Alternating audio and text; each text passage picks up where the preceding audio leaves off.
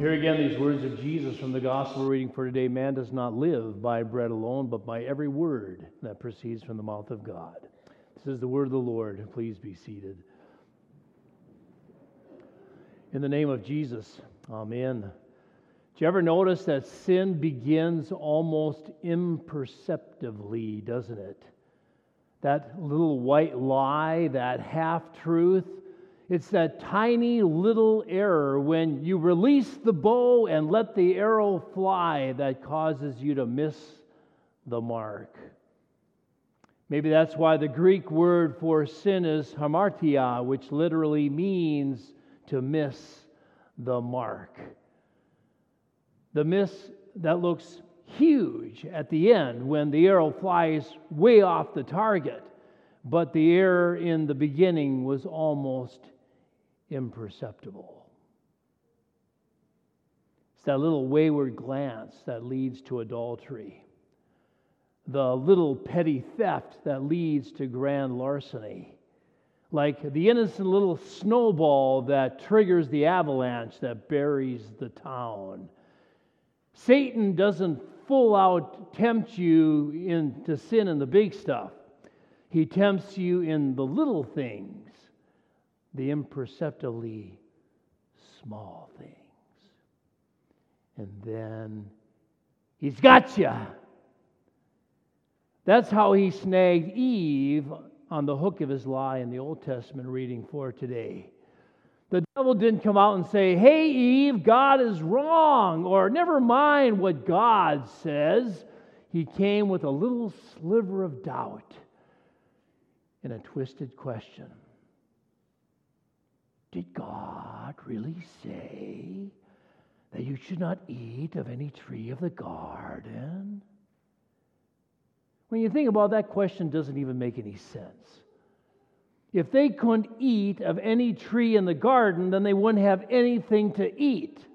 So the correct and only answer to that question is no, God didn't say that. Now get lost, you serpent. But that's not what happened, is it? Eve rushed in to defend God and His Word. Now, God did say, You may surely eat of every tree in the garden, but the tree of the knowledge of good and evil, of that tree you shall not eat. All the trees are yours, they are my gift to you, but one tree is not for you. Don't mess with good and evil. I give you life from the tree of life. So don't eat the tree of knowing good and evil. That will be death for you. Eve's misstep was not taking God at his word. And from that one little pebble of doubt, did God really say? Came the avalanche of sin that buried all of humanity. You will not surely die. The devil hisses, stepping his foot into that door of temptation. He's got her now, and he knows it. You see, dialoguing with the devil is a dangerous thing. So don't ever do it. God knows that when you eat of it, you will be like God. And He doesn't want that. He wants you to be subservient to Him. God is holding out on you, Eve. God is holding out on you. And then begins the rationalization, doesn't it? Did you notice that you and I can rationalize almost every sinful action we take? And to rationalize is to simply make a list of all your rational lies. Eve saw that the fruit was good. It was beautiful and pleasing to the eye. It made you wise. How can anything so good, so beautiful, and so right be so wrong, except that God said so. And so she bit. And Adam bit. And sin and death buried all of humanity because of one little off the mark sliver of doubt that God's word simply isn't good enough. My friends, this is how it is with us too, isn't it? This is why this world and our lives are such a mess. This is how we fall into the worst sort of sins. It begins with that one little miss, that one little hamartia. And that is why you and I so desperately need Jesus. Always remember that Jesus wrapped himself up in our human flesh and blood in order to put sin to death in the flesh. Jesus came to be the second Adam, Adam 2.0. You see, Adam 1.0 brought sin and death and condemnation into the world. So, Adam 2.0, Jesus, brings righteousness, life, and justification. As Paul put it in the epistle reading for today, therefore, as one trespass led to condemnation for all men, so one act of righteousness, one perfect, innocent death on the cross by the Son of God in the flesh, leads to justification and life for all men. As many as were made sinners by Adam's disobedience, so they are made righteous saints by the perfect obedience of Jesus. That's why Jesus was tempted in every way, just as you and I are. But he never, ever sinned. Immediately after his baptism, Jesus was led by the Spirit into the wilderness for 40 days and 40 nights. And Jesus was hungry and vulnerable. So the devil sees an opportunity here. It worked with Adam 1.0. Why not Adam 2.0? If you are the Son of God, Jesus, command these stones to turn into bread. Now, Jesus is the creator of all things. Certainly, he has the power to do that. But he will not use his power to fill his own hunger. His bread is every word that proceeds from the mouth of God. Where you and I are tempted by hunger, by appetite, by bread, or by the lack of it, Jesus conquers. He refuses the secret self serving miracle because miracles were signs of faith, not some power trip over the laws of creation.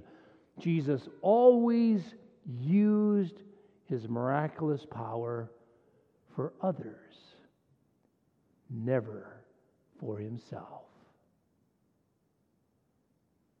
It would, it would have been just a, a tiny thing, just a little step off the path to Calvary for Jesus to fill his empty belly with bread of his own making. But that wouldn't be the way it would be for the Son of God. He came to experience hunger so that in him we might be filled. He blessed those who were hungry and thirsty and promised them contentment in the kingdom of God, where we are filled with anxiety and will do almost anything for bread if we're hungry. Jesus simply trusts that his Father knows what he needs and that he will provide it. Well, that didn't work very well, so the devil takes another crack at Jesus, doesn't he? He takes Jesus to Jerusalem, the holy city, and he sets him high on the pinnacle of the temple. If you are the Son of God, Jesus, then jump throw yourself down, Jesus. The angels will catch you. God promises in His Word. No harm will come of you. You won't even stub your toe. So jump, Jesus. Go ahead and jump. It's the temptation to tempt God, isn't it? To put Him to the test. Make God prove that His word is true. See if it works. Go for the evidence. How many people have fallen from faith because they tried to test God and heard nothing in return?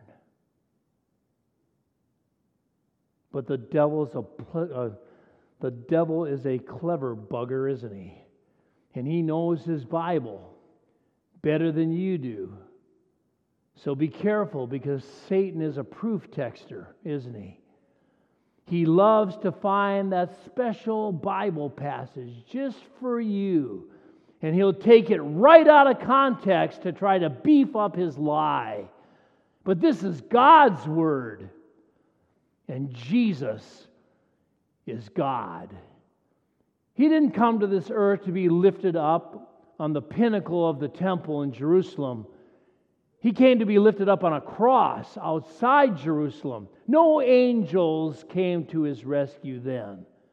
No one in heaven or on earth lifted a finger to save him. But his death is his victory. His death is our life and salvation. Not even death could hold Jesus, but death is swallowed up in his life. No simple jump from the pinnacle of the temple would do. It took his death on the cross to defeat this crafty devil once and for all. So, where you and I are tempted to test God and His Word, Jesus resisted for us in our place. As our substitute, Jesus would not put the Lord to the test. And finally, Satan, Jesus takes, or I should say, Satan takes Jesus to a high mountain, and there he shows him all the kingdoms of this world and all their glory. All this can be yours, Jesus, if you will fall down and worship me. Wow, give me worship, and you get glory and power. Now, that's a sweet deal. A sweet swap, if ever there was one. But Jesus came to accomplish a different sort of swap, didn't he? A different kind of exchange, our sin for his righteousness. Never forget that Jesus already has all power and all glory. He holds all authority in heaven and on earth. But those are His not so He can grab onto them, but so that He can die to save the world. The kingdoms of this world belong to Jesus, not because He bargains with the prince of this world, but because He has died and taken our sin and our death into his body and put it to death on the tree. Once again, Jesus stands firm in our place as our substitute. And like the other two times, he uses nothing but the Word of God as his weapon. You shall worship the Lord your God, and him only shall you serve. So there you have it, my friends. Three temptations, and all three are resisted with nothing more than the Word.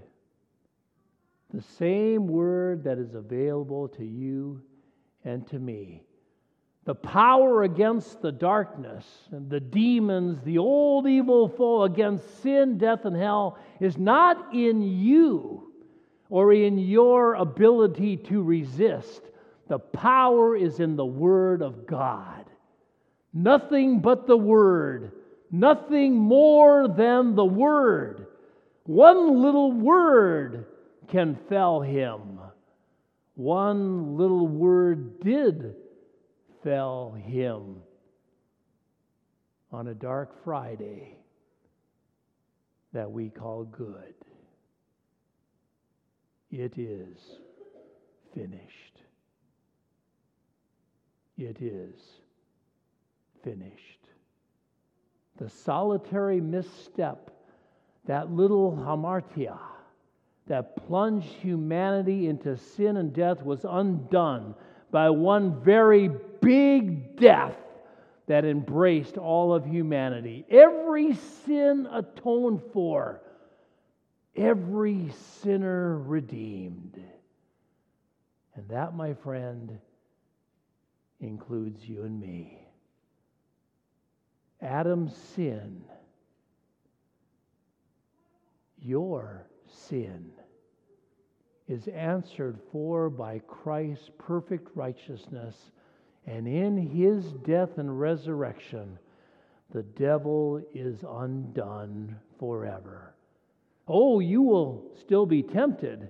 You don't need me to stand here this morning and tell you that. You already know it's true. You will have your wilderness, your place where you are hungry and vulnerable and alone. The devil knows your weaknesses better than you do. But you do not go through this journey alone. Jesus, the Son of God, goes with you. In fact, He has gone before you, He has conquered. And in Him, you conquer as well. In the name of Jesus, Amen.